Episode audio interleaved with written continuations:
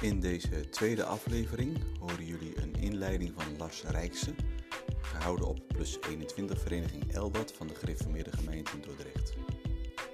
Het halfjaarthema is de profeet Jeremia. Lars gaat in op het gebruik van symboliek in dit Bijbelboek en specifiek op de symbolische handelingen en verrichtingen van de profeet. Vooraf, excuus voor de opnamekwaliteit. Die is duidelijk minder dan de eerste aflevering. Doen ons best om de volgende beter op te nemen. Veel luisterplezier toegewenst.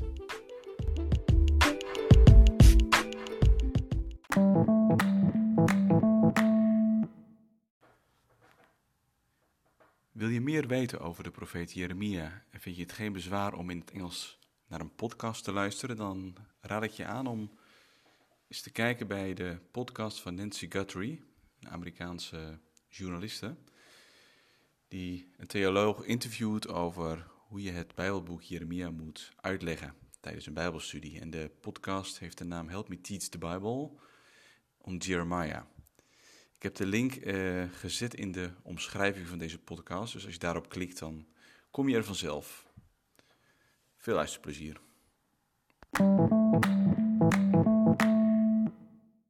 Dan begin ik alvast. Uh, ja, staat hier. De inhoud van vanavond heb ik eigenlijk verdeeld in uh, drie kopjes, waarvan de eerste twee uh, wat korter zullen zijn. En het accent zal vooral liggen op het uh, derde gedeelte. Dat is ook het, eigenlijk het thema natuurlijk van vanavond, hè, dus de symbolische daden van Jeremia. Daarvan hoop ik er acht in totaal te behandelen. Dus ik zal ook niet te lang bij één symbolische daad stilstaan, we anders uh, nog lang kunnen zitten. Dankjewel. maar dus eerst begin ik eigenlijk met een korte terugblik. ook op de lezing van de vorige keer van Henk de Baart. voor de mensen die hem gemist hebben, hij is ook opgenomen. Dus hij, valt, hij is ergens terug te luisteren zelfs via de podcast. Deze. Ik wilde eerst dus beginnen met uh, de terugblik. Dan, dan, ga ik het hebben over de symboliek uh, in de Bijbel. Dus eigenlijk breed gezegd, welke symboliek komen we tegen? En dan dus uh, de symbolische daden in Jeremia zelf. Op de afgelopen Eldatavond heeft Henk de Waard dus een inleiding gegeven over het boek Jeremia. En in het bijzonder dan over hoofdstuk 1. Hij schetste voor ons de tijd en de context waarin Jeremia leefde. Het was een tijd waarin politiek gezien veel aan de hand was. Er waren oorlogen tussen verschillende volken en in korte tijd volgden veel verschillende koningen ook elkaar op. Daarnaast was er veel afgoderij en ook sociale onrecht in Juda. Iets wat werd getolereerd door de priesters en de valse profeten in die tijd. We werden door Henk meegenomen naar het eerste hoofdstuk waarin de jonge profeet geroepen werd door de Heer. Ondanks Jeremia's bezwaren moest hij op Gods bevel profiteren tegen de volken. Tegelijkertijd beloofde de Heer om met hem op te trekken. Vrees niet voor hun aangezicht, want ik ben met u, om u te redden, spreekt de Heer. De Heer zou hem de woorden in zijn mond geven. Jeremia werd gesteld over de volken en over de koninkrijken om uit te drukken, af te breken en te verderven en te verstoren maar ook om te bouwen en te planten. Vier woorden van oordeel, want dat zou zeker komen. Maar ook twee woorden van hoop en van herstel. Jeremia moest dus profiteren. Vanavond zullen we wat verschillende hoofdstukken van Jeremia met elkaar doornemen. Om erachter te komen welke woorden de profeet namens de Heer aan de volken moest doorgeven. En in deze woorden van God, die Jeremia uitspreekt tegen het volk, daar worden veel symbolen gebruikt gaan we naar het tweede punt, symboliek in de Bijbel. Symbolen zijn, kort gezegd, tekens of voorwerpen die een begrip of een bepaalde boodschap uitbeelden. Maar welke waarde hebben symbolen eigenlijk? Vroeger, toen mensen nog niet konden lezen of schrijven, toen werden symbolen al gebruikt. Bijvoorbeeld om aan te geven welke spullen eigendom waren van iemand. Elk huis had zo zijn eigen symbool. Ook wel een heraldiek genoemd. Op deze manier was goed herkenbaar welk vee van welke boer was en welk servies bijvoorbeeld wij welk huis hoorden. Van de vroeg christelijke kerk weten we dat zij in tijden van vervolging het echte symbool gebruikte om erachter te komen of iemand ook christen was. De beginletters van dit echte symbool betekenen Jezus Christus, Gods Zoon, redder. In onze tijd gebruiken we nog steeds symbolen, bijvoorbeeld op vlaggen, verkeersborden of in wetenschappen als wiskunde, natuurkunde. Symbolen beelden dus iets uit en ze worden vaak gebruikt om een bepaalde boodschap, dus een bepaalde situatie, eenvoudiger te maken. Niks mis mee dus, zouden we zeggen. En toch klinkt het woordje symboliek, protestanten, al eeuwenlang een beetje vreemd in de oren. En dit is te verklaren omdat natuurlijk de Rooms-Katholieke Kerk veel symboliek gebruikte om de leken te onderwijzen. Bijvoorbeeld door het gebruik van beelden of bepaalde rituelen die in de eredienst ook gebruikt werden. En nog steeds kennen Rooms-Katholieken veel waarde toe aan symboliek en rituelen. Calvijn merkte in zijn institutie hierbij al op dat dit gebruik van symboliek tot bijgelovigheid leidde. Dat afbreuk deed aan het gezag en de volkomenheid van het woord. Ik citeer dan nu ook een stukje uit zijn institutie. Daar zegt hij, uh, alle tekenen die God ooit gegeven heeft, die pasten volledig bij zijn manier om mensen te onderwijzen.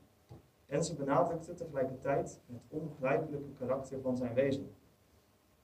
En dan geeft hij wat voorbeelden over bijvoorbeeld wolken, rook en vuur, die in het Oude Testament natuurlijk genoemd worden, uh, waarin God sprak, maar ook uh, de openbaring van Mozes.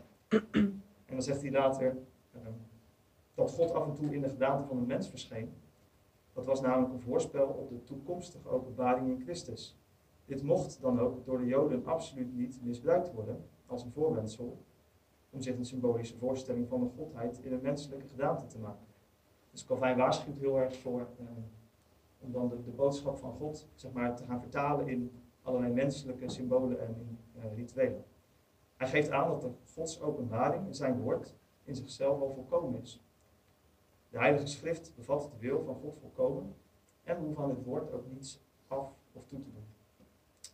Toch vinden we in de schrift zelf wel degelijk veel beelden en symbolen terug, waarmee de Heer een boodschap dus wil doorgeven. Als het hierom gaat, mogen wij eerbiedig onderzoeken wat God hiermee ons te zeggen heeft. In het eerste hoofdstuk van Jeremia kwamen we eigenlijk al tegen van zulke symbolen. Denk aan de amandelhoeden, die uitbeelden van dat de Heer wakker is over zijn woord. Maar ook de ziedende pot, waarvan het voorste deel tegen het noorden is. De ziedende pot die beelde uit dat God de Joden wilde zieden en koken in zijn toorn. Voor het vuur van de Babyloniërs die uit het noorden zouden komen. In Jeremia komen verder ook nog meer symbolen tegen, bijvoorbeeld de bron van het levend water, een panter, een onbetrouwbare beek, een diamant, water en een beker. En eigenlijk komen symbolen natuurlijk in heel de Bijbel tegen, met name in het Oude Testament. De Jacobsladder bijvoorbeeld, die stond symbool voor het contact tussen hemel en aarde. De rotsteen, de koperen slang, de woestijn, die beide ook Christus zagen. Ook de tabernakel, de tent der samenkomst van Israëlieten. En er kwam ook heel veel symboliek ook weer tegen. in Exodus is de opdracht tot het bouwen van die tabernakel ook uitvoerig beschreven. Elk materiaal en elke kleur hadden zo de eigen specifieke betekenis. Maar ook de voorwerpen buiten en binnen de tabernakel hadden ieder hun eigen betekenis. Buiten stonden het voorhof, het brandofferaltaar, het koperen wasvat. Binnen stonden in het heilige, in het heilige de gouden kandelaar, de tafel met de toonbroden, het reukofferaltaar. En in het heilige der heiligen stond de ark van het verbond. Met het verzoendeksel en de twee gerubs erop. veel symboliek. Maar ook in het Nieuw Testament komen wij symbolen tegen. Staat het water van de doop niet symbool voor de afwassing van de zonde? Beeldt de drinkbeker niet de gemeenschap uit aan het bloed van Christus? En is het brood wat gebroken wordt niet een teken van de gemeenschap aan het lichaam van Christus? Ook hoofdbedekking van de vrouw wordt in onze gemeente gebruikt als een symbool dat respect uitstraalt voor de scheppingsorde. In het laatste Bijbelboek, Openbaringen, worden er verschillende symbolen aangehaald om de eindtijd mee aan te duiden. Een zwangere vrouw, een grote rode draak, het beest uit de zee, het beest uit de aarde en het merkteken. En, nog veel meer eigenlijk. Ik heb slechts dus een aantal uh, symbolen maar genoemd, maar we hebben al gezien dat de Bijbel vol staat met symbolen. De Heer gebruikt op vele plaatsen beeldende prediking, zowel in het Oude als in het Nieuwe Testament. En in dat opzicht springt het de Jeremia dus niet uit. Maar waar het boek Jeremia wel uniek in is, is dat er dus veel symbolische daden, ofwel symbolische handelingen, uh, worden beschreven. En hier zullen wij het met elkaar wat meer bij stilstaan.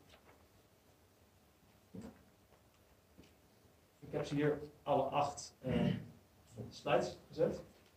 Uh, en ik volg dus eigenlijk de hoofdstukken in volgorde, maar we hebben vorige keer ook gehoord dat, dat de hoofdstukken niet in chronologisch volgorde gaan.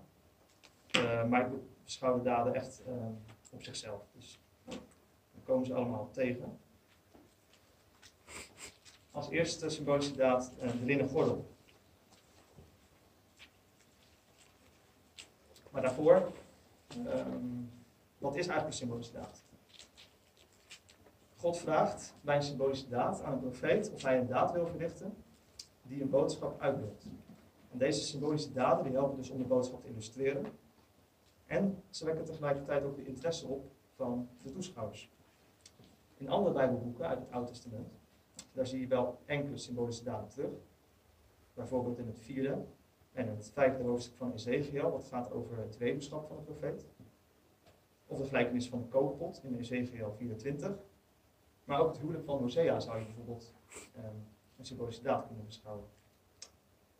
Wanneer we het boek Jeremia doorlezen, dan komen we een serie haast onophoudelijke oproepen tot bekering tegen. God probeerde het op allerlei manieren.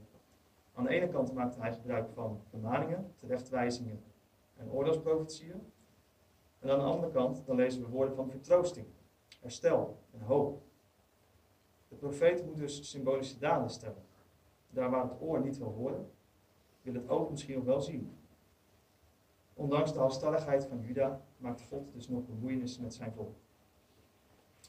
Dan komen we dus bij de linnen gordel. Meerdere malen heeft Jeremia in hoofdstuk 2 tot en met hoofdstuk 13 het volk opgeroepen tot bekering. En in Jeremia 13 wekt de profeet het volk nogmaals op tot bekering. De Heer zegt tot hem in vers 1: Ga heen en koop uw linnen gordel. En doe die aan aan uw lendenen, maar breng hem niet in het water. Jeremia gehoorzaamt de Heer. Hij koopt de gordel en doet hem aan zijn lenden, oftewel zijn heup. Waarschijnlijk zag deze gordel eruit als een mooie sjerp, zoals die door officieren in die tijd werd gedragen. In vers 4 gebiedt de Heer hem om te vertrekken.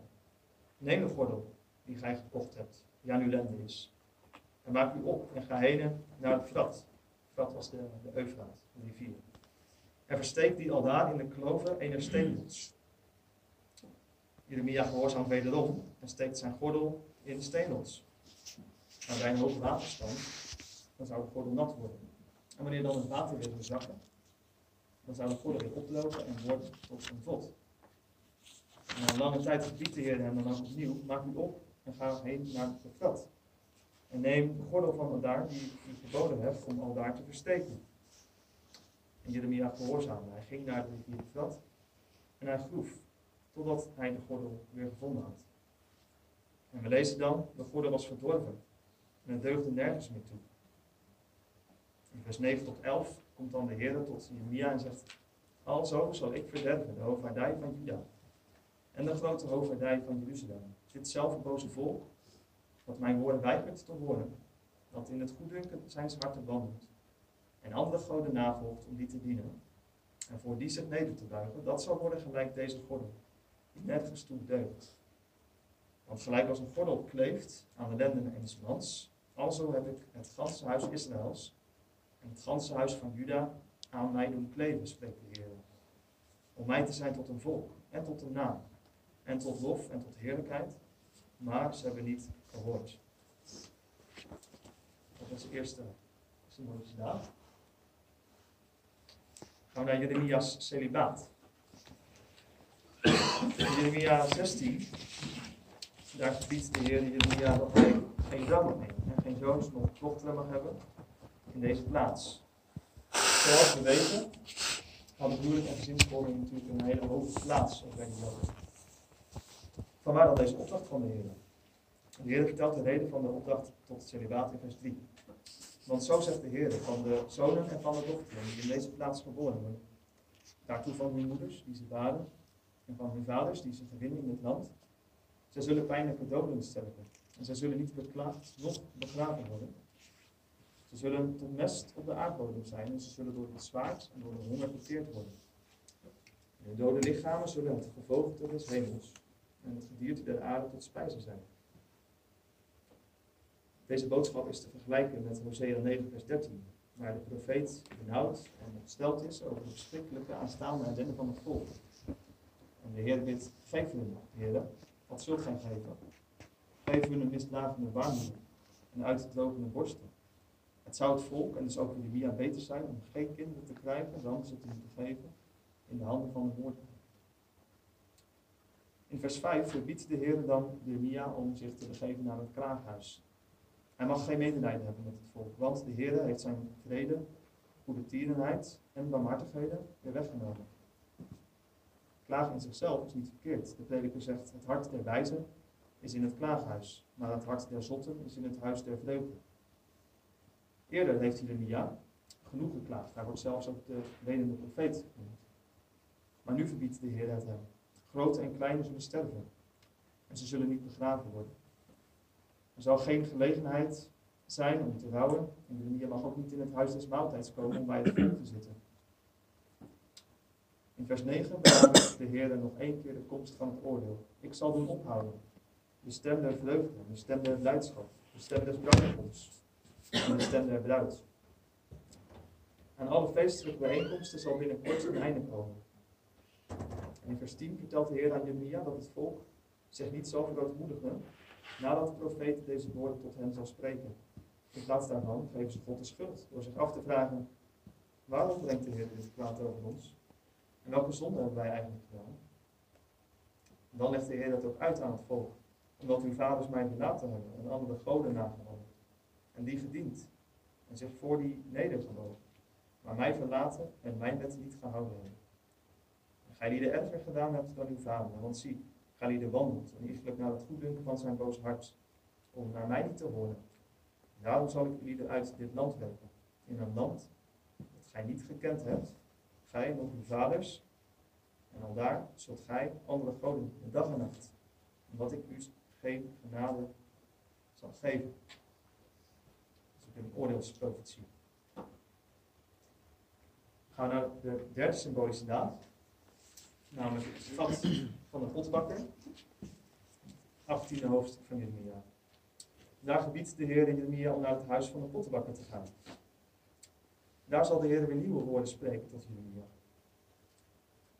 Jeremia gaat naar de pottenbakker en ziet dat de pottenbakker een werk heeft gemaakt op schijven, namelijk een vat. En het vat dat werd gemaakt, dat werd verdorven. Als leem, klei, in de hand van de pottenbakker, zo staat er in vers 4. Het zou kunnen betekenen dat de klei te stijf was om er een goed vat van te maken. De pottenbakker doet dan nog een poging. En nu maakt hij wel een goed vat. Zoals de pottenbakkers die normaliter maken. Terwijl Jeremia het werk van de pottenbakker bekijkt, komt het woord van de Heer tot hem. Zal ik jullie dit niet kunnen doen, gelijk deze pottenbakker, o huis Israëls, spreekt de Heer. Zie gelijk leem in de hand des pottenbakkers, alzo zijt gij die in mijn hand, o huis Israëls. Hier maakt God dus duidelijk dat hij heerschappij heeft over het volk van Israël. Met een enkele wending van zijn hand verandert de vorm van het leem. Wordt het tot een vat, maar wordt het ook weer vernietigd en tot een nieuw vat gemaakt. En zo zijn onze tijden ook als hand. De Heer spreekt dan verder. In een ogenblik zal ik spreken over een volk en over een koninkrijk, dat ik het zal uitdrukken en afbreken en verdoen. Maar indien datzelfde volk over het welk ik zulks gesproken heb, zich van zijn boosheid bekeert, zo zal ik berouw hebben over het kwaad dat ik hetzelfde gedacht te doen. Ook zal ik in een ogenblik spreken over een volk en over een koninkrijk, dat ik het zal bouwen en planten. Zijn nu die twee woorden die we ook in het eerste hoofdstuk staan. Maar indien het doet, wat kwaad is in mijn ogen, dat naar mijn stem niet hoort, zo zal ik berouw hebben over het goede met het welk ik gezegd had, hetzelfde zullen wel doen. De Heer komt hier dus bijna letterlijk terug op zijn woord in het eerste hoofdstuk van Jeremia. En ook laat de Heer hier iets zien van zijn genade. Als het volk berouw toont over haar zonde, haar leven verandert, wanneer iedereen zich van zijn boze weg afwendt en zich bekeert tot God, dan zal God in ontferming tot hen weerkeren. Van wat verdorven is in Gods hand, kan God een totaal nieuw vat maken. Wat een troost van deze boodschap. Maar gelijk vers 10 lezen we ook weer een waarschuwing. Als het volk doet wat kwaad is in de ogen des Heren, dan zal de Heer berouw krijgen over het goede wat hij hem belooft. Matthew Henry zegt daar dan van, de zonde is de grote onheilstichter tussen God en een volk. Verbeurt de zegen van zijn beloften en verspeelt de verhoring van hun gebeden. In vers 11 beveelt de Heer Jeremia om te spreken tot de mannen van Juda en tot de inwoners van Jeruzalem. Zie ik voor meer en kwaad tegen jullie. En denk tegen jullie een gedachte, zo bekeren u. En iegelijk van zijn boze weg en maakt uw wegen en uw handelingen goed. Net als de pottenbakker zal de Heer een kwaad formeren tegen het volk. Ondanks de oproep tot bekering zal blijken uit de versen 12 tot en met 17 dat het volk zich verhardt en de Heer zal vergeten.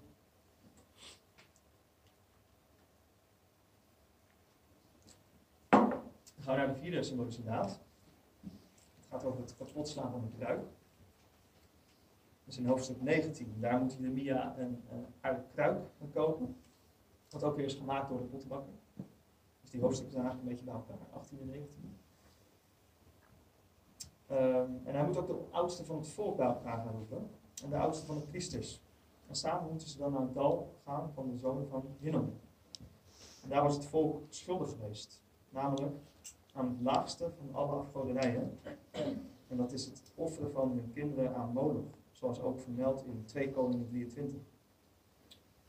Het gezicht op dit dal zou hen daaraan herinneren. Jeremia moet op die plek de woorden van de Heer weer doorgeven aan het volk. Lezen we in vers 3, waar staat: En zeg, hoort des Heeren woord, gij koningen van Juda en inwoners van Jeruzalem. Zowel de koningen van Juda als de inwoners van Jeruzalem moesten luisteren naar het woord van de koning der koningen. Want hoe hoog zij ook gezeten waren, hij staat boven allen. Ook de vorsten van het volk, die hebben bijgedragen tot de schuld van de natie. Ook zij dienen berouw te tonen.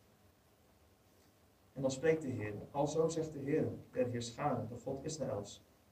Zie, ik zal een kwaad brengen over deze plaats, van het welk en ieder die het woord zijn oren klinken zullen. Omdat zij mij verlaten en deze plaats vervreemd.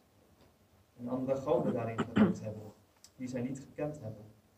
Zij, nog hun vaderen, de koning van Juda, en hebben deze plaats vervuld met het bloed der onschuldigen.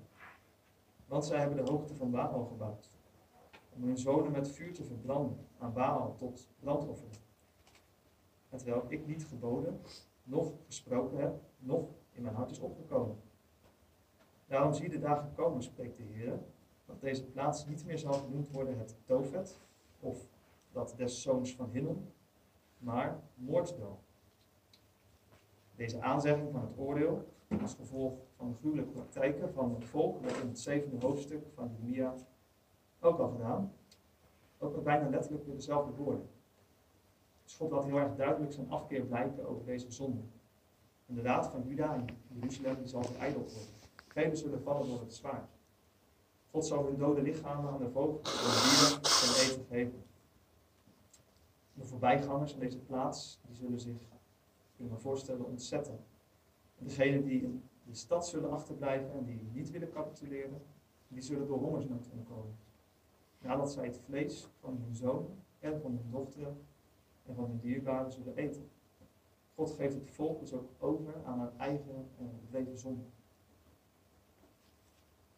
Dan moet Jeremia de kruik verbreken voor de ogen van alle mannen die met hem in het dal zijn gegaan.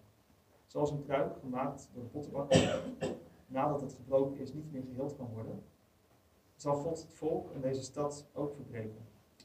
In het vorige hoofdstuk hebben we gezien dat de pottenbakker met het verborgen leven uh, nog een nieuwe kruik kon maken. Maar nu heeft het volk zich zo lang verhard en niet naar Gods woord geluisterd, dat er niks meer mee gedaan kan worden dan het stuk te werpen. En het volk, dat zal in Tofet ook zelf begraven worden, want er zullen geen andere plaatsen zijn om te begraven. Het dal van Hinnom was zo'n afschuwelijke plaats geworden, dat dit ook in het Nieuw Testament het Gehenna genoemd werd, namelijk de hel.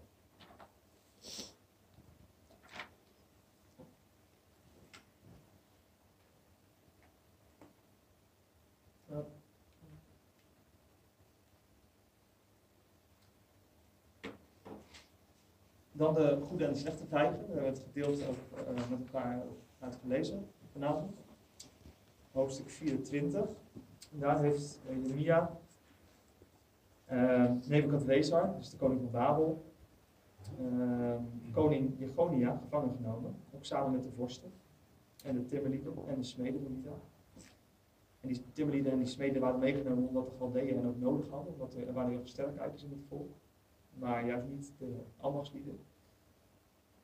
Uh, en in die tijd uh, laat de Heer Jeremia in een gezicht ook zien met twee korven, uh, met daarin allebei vijgen. En die korf die staat er voor de tempel, want de vijgen die staan dus klaar als eersteling van de oogst om te worden geofferd tot eer van God. En in één korf waren zeer goede vijgen, zoals de eerste rijpe vruchten die het meest gewild zijn. Maar in die andere korf lagen dus zeer boze vijgen, oftewel slechte bedorven vijgen die niet gegeten konden worden. De Heer vraagt Jeremia, wat zie je, Jeremia? En Jeremia antwoordt wat hij voor zich ziet staan. Vijgen, de goede vijgen zijn zeer goed en de boze zijn zeer boos, die vanwege de boosheid ook niet gegeten kunnen worden. Dan komt de Heer met de uitleg van dit gezicht. Gelijk die goede vijgen, als zal ik kennen die gevankelijk weggevoerde van Juda, die ik uit deze plaats naar het land der Galdeeën heb weggeschikt ten goede. En ik zal mijn oog op hen stellen ten goede. Ik zal hen wederbrengen in het land en ik zal hen bouwen en niet afbreken. Ik zal hen planten en niet uitdrukken. En ik zal hen een hart geven om mij te dienen, om mij te kennen, dat ik de Heer ben.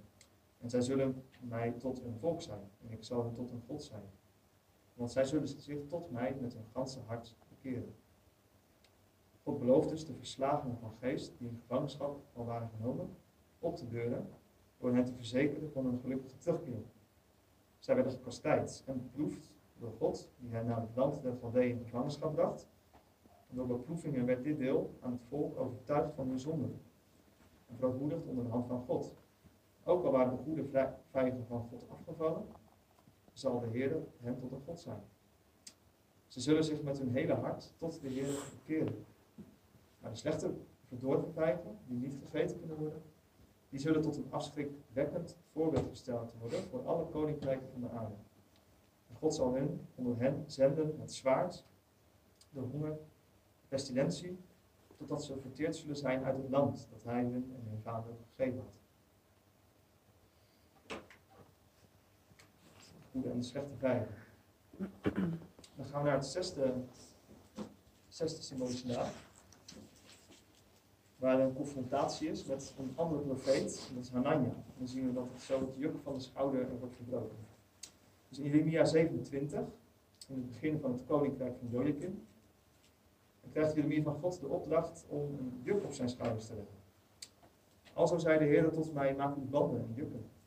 En doe die aan uw hals. Zo moet de profeet zichtbaar maken dat het volk Israël, net als de andere volken, zich moet buigen onder het juk van Babylonië. Degene die zich niet aan Nebuchadnezzar, de koning van Babel, willen onderwerpen, die zal de Heer bezoeken door het zwaard, door honger en door pestilentie. En dan roepen de valse profeten, ja, vorige keer gehoord, dus er waren ook veel valse profeten in die tijd, waardoor Jeremia zich ook heel vaak eenzaam voelde. Die valse profeten die zijn er ook en die roepen dan het volk op om de koning van Babel niet te dienen. Maar de Heer die vermaakt juist het volk wel om dat ze zich moeten uh, onderwerpen, dat ze moeten luisteren naar hem en niet naar die valse profeten. En dan lezen we van, want zij profiteren uw valsheid om u verder uit, het land, uit uw land te brengen. En dat ik uit, u uitstoot en gij omkomt. Maar het volk dat zijn hals zal brengen onder het juk des konings van Babel en hem dienen, dat zal, datzelfde zal ik in zijn land laten, spreekt de Heer. En het zal dat bouwen en daarin wonen. En hierna spreekt Jeremia dan tegen koning Zedekia tegen de priesters van het volk ook precies dezelfde boodschap. Dus de onderwerping uh, aan, de koning van Babel. Maar de valse profeten profiteren dat het water van de tempel, die de koning van Babel reeds had weggevoerd, spoedig weer terug zouden worden gebracht. Maar God zegt, hoort niet naar hem, maar dient de koning van Babel. Zo zult gij leven. Waarom zou deze stad tot een woestheid worden? Dan in het slot van hoofdstuk 27, dan dringt Jeremia bij het volk op aan dat ze beter kunnen bidden op de bewaring van de nog reeds overgebleven vaten in de tempel, die niet waren meegenomen, dan dat ze zouden hopen op de terugbrenging van de al meegenomen vaten. En na de waarschuwingen van Jeremia komt een 28e hoofdstuk, en dat gaat er eigenlijk door. En dan komt Hanania eh, naar voren, dat is ook een profeet. En dus in de tempel, voor de ogen van de priesters nog, voor het hele volk, begint Hanania tegen Jeremia te spreken. Zo spreekt de Heer. Dus hij spreekt zelfs namens de Heer. Zo spreekt de Heer der Heerschade, de God Israël, zeggende, ik heb het juk des konings van Babel verbroken. De macht van de koning van Babel zou dus volgens Hanania snel worden gebroken. In twee volle jaren zouden de vaten van de tempel worden teruggebracht en zou koning samen met Jeremia en alle gevangenen weer terugkeren. Maar Jeremia had echter voorzegd dat het juk van de koning van Babel nog vaster op hem gebonden zou worden. En dat pas na 70 jaar de vaten en de gevangenen weer zouden terugkeren. Matthew Henry merkt hier een belangrijk verschil op tussen de profetie van Jeremia en de profetie van Hanania. Namelijk de houding van vroomheid. Hij zegt, Hanania spreekt over de terugkeer van de welvaart, maar niet een enkel woord van goede raad om zich te bekeren en tot God terug te keren. Hanania belooft weliswaar tijdelijke genadegaven in de naam van God, maar noemt geen geestelijke genadegaven, die God bij monden van Jeremia wel beloofde, uh, wat we ook net hebben gelezen, ik zal hun hart geven om mij te kennen. Dat zie je ook steeds weer terug. Dus het belangrijke verschil tussen de valsheid van Hanania en Jeremia is dus de, de vroomheid en ook de belofte van genade. Jeremia geeft dan geduldig als hij is ook weer antwoord aan Hanania. En dan zegt hij, amen, de Heer doe al zo. Dat is wel verwonderlijk, dus hij geeft hem eigenlijk gelijk. En hij zegt, nou, de Heer die, volvoerde dat. De Heer bevestigt uw woorden die gij geprofiteerd hebt. Dat hij de gaten van des Heeren huis en allen die gevankelijk zijn weggevoerd van Babel weer wederbrengen tot deze plaats. Maar Jeremia zegt er dan ook wat bij. De profeten die voor jou geweest zijn, Hanania, die hebben tegen veel landen en koninkrijken geprofiteerd van kwaad en van pestilentie. Maar de woorden van de profeet die vrede spreekt, die zullen pas waar worden als de profetie echt vervuld zal worden. En dan voert niet Jeremia, maar Hanania een symbolische handeling uit. Hanania neemt dan het juk dat op Jeremia's schouders ligt, dat breekt hij. En Hanania profiteert door het gebruiken weer van Gods naam, dat dit een teken is van het verbreken van het juk van Nebukadnezar over twee jaar. Nou, dan gaat Jeremia zijn eigen weg, zo staat er, waarschijnlijk om een nadere verklaring van God te verwachten. En dan komt ook het woord van God weer tot Jeremia in vers 13. Anania heeft de houten jukken verbroken, maar dan moet Jeremia van de Heer ijzeren jukken gaan maken. En de Heer wil hiermee zeggen dat hij uh, een ijzeren juk heeft gelegd om de hals van al deze volken, om Nebuchadnezzar te dienen als straf voor hun ongehoorzaamheid. God straft Hanania dan ook voor zijn leuke profetie. We lezen in het 17e vers dat Hanania in hetzelfde jaar nog stierf.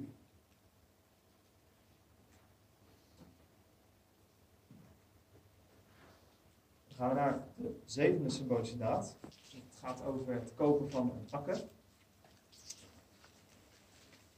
In het tiende jaar van Zedekia zit Jeremia in de gevangenis. En hij is daar opgesloten door koning Zedekia omdat hij profiteerde dat de stad in de, koning, in de handen van uh, koning Babel zou vallen. En dat Zedekia uh, naar Babel gevoerd zou worden. Maar in de gevangenis spreekt de Heer weer tot zijn kind. God vertelt hem van tevoren dat zijn neef, dus de neef van Jeremia, dus Hana Meel, dus de, de, zoon van Jeremia's oom Salum, dat hij tot hem zal komen. En Namael zit namelijk in financiële problemen. En die zal Jeremia vragen om een akker bij, om zijn akker bij aantoot te kopen. Jeremia had namelijk het erfrecht en de lossing, zo staat er in vers 8. Het was een goed gebruik in die tijd. Dat de losser de grond kon kopen voor een aantal jaren. We kennen het ook van de geschiedenis van Boas. En een Israëliet die verkocht zijn stuk grond namelijk niet heel erg graag aan de schuldeisers, want Ten diepste was het stuk grond wat de Israëliet bezat, ook het stuk grond van de Heer. Dus dat ook een diepere waarde. Maar we zouden zeggen, op het eerste gezicht lijkt deze uh, gebeurtenis heel normaal. Hè? Dat is niks bijzonders. Het is, een vraag om akker te kopen. Dus waarom wordt het zo uitdrukkelijk beschreven? Dan moeten we ook meer kijken over naar de situatie. De vraag aan Jeremia of hij de akker wilde kopen, die werd gesteld terwijl Jeremia in de gevangenis zat en terwijl het leger van Nebukadnezar in de stad lag. Dus de Galdeërs die waren letterlijk de stad al aan het omringen. En de akker waar dit in het hoofdstuk om draait, dus de akker bij Anatoot, die was opgegaan in rook. Dus er was helemaal geen vruchtbare grond meer op die akker. Dus gezien de situatie zou een nee van Jeremia heel logisch en ook nuchter zijn. Maar Jeremia vertrouwt blind op de Heer.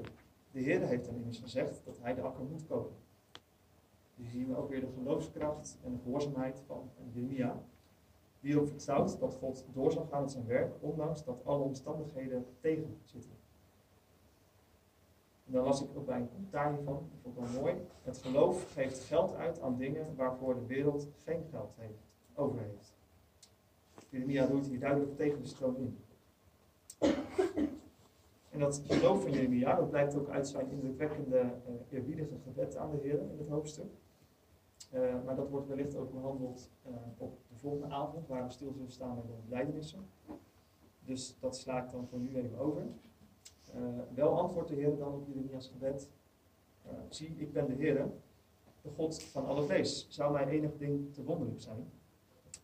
God zal de stad eerst in de handen overgeven van de Galdeërs. Maar daarna zal hij hen weer wederbrengen. En dan zal weer in het land geplant worden. Zo verwoordt de koop van de akker tot een profetische boodschap. Er zullen weer huizen, akkers en wijngaarden gekocht worden.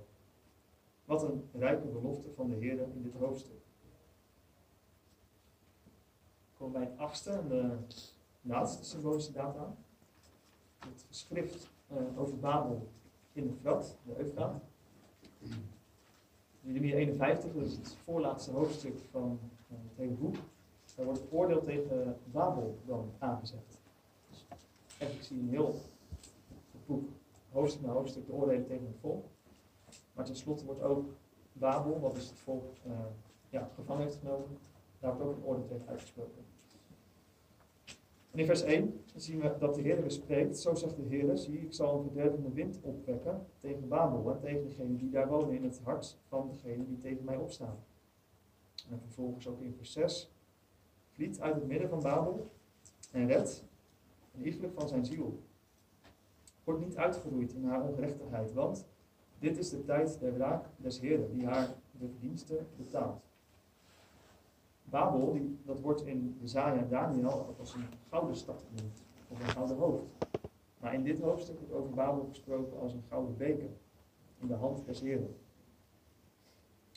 Babel was een rijk en een roemvol, roemvol wereldrijk, maar tegelijkertijd was het een instrument in de handen van de Heren om de volken te verschrikken en ook te vernietigen. Babel maakte de ganse aarde dronken, zo staat er. De volken hebben van haar wijn gedronken. Daarom zijn de volken dol geworden. Babel was Gods strijdbel. Dat lezen we in vers 20. Waar de Heer spreekt, gij zijt mijn voorhanger en krijgswapenen. En door u zal ik volken in stukken slaan. En door u zal ik koninkrijken verderven. Babel zou gebruikt worden om het paard en zijn ruiter in stukken te slaan. De man en de vrouw. De oude en de jonge. De jongeling en de jongvrouw. De herder en zijn kudde de akkerman en zijn jukossen, de landvoogden en overheden. Allerlei soorten mensen werden gekastijd door Babel als instrument in de handen van de Heer, die verbolgen was over zijn volk. Maar nadat het volk gevangen was genomen, had het volk zich wel beklaagd over Babel, over haar onverbeterlijke goddeloosheid. Ze probeerden Babel ervan te overtuigen dat de afgodendienst dwaas was. Maar toch was het volk er niet in staat om Babel dat te doen beseffen. Het oordeel tegen Babel reikt tot de hemel. En Babel moet nu ook zelf vallen, in vers 24. Maar ik zal Babel en alle inwonenden van Chaldea vergelden al hun boosheid die zij gedaan hebben aan Sion. Voor u liet het over, spreekt de Heer. En dan zien we in de versen 24 tot 58 dat het op indrukwekkende wijze ook dat oordeel wordt uitgesproken. En wordt heel concreet ook aangezegd. De Heer zal dus Babel zeker op bezoeking doen over haar afgodsbeelden. De steden, de steden zullen verwoest worden. En het land zal ook tot een dorre wildernis worden. Een land waarin niemand woont en waar geen mensen ook door zal willen gaan. En in vers 59, dus een lang hoofdstuk, dan komt de symbolische daad van Jeremia. Jeremia maakt een geschrift van al deze oordelen van de Heer over Babel, die dus hiervoor verteld zijn. En die zendt dit geschrift naar Seraja. En Seraja was een uh, belangrijke hofmaarschalk van koning Zedekia. En het was eigenlijk een vorst die bekend stond om zijn rustige en zijn vredige betoning. Dus Jeremia kon de brief met een uh, gerust hart aan Seraja toevertrouwen. En Jeremia beveelt dan Seraja om als hij in Babel komt, al deze woorden van God aan hem voor te lezen, aan het volk. Het schitterende Babel, de tot bloei gekomen stad, die zal totaal uitgeroeid worden, zodat er geen inwoners meer zullen wonen, zowel mensen als beesten. Het veld zal een plaats worden tot eeuwige woestijnheden. Als een wind die blaast over de bloem van het veld, zo zal ook Babel verdwijnen. Men kent en vindt haar standplaats dan zelfs niet meer. En nadat Seraja de boodschap gelezen zal hebben, moet hij een steen binden aan het geschrift. En het geschrift samen met de steen in de rivier de Frat werpen. En Seraja moet erbij het volgende woord uitspreken. Alzo zal Babel zinken en niet weder opkomen, vanwege het kwaad dat ik over haar zal brengen. En zij zullen mat worden. Dus zo reddeloos als het geschrift is, zal Babel zinken. Maar ook zo vast als de steen is, is het goddelijke vonnis van de Heer. Het hoofdstuk wordt hierna kort afgesloten. Tot hiertoe zijn de woorden van Jeremia.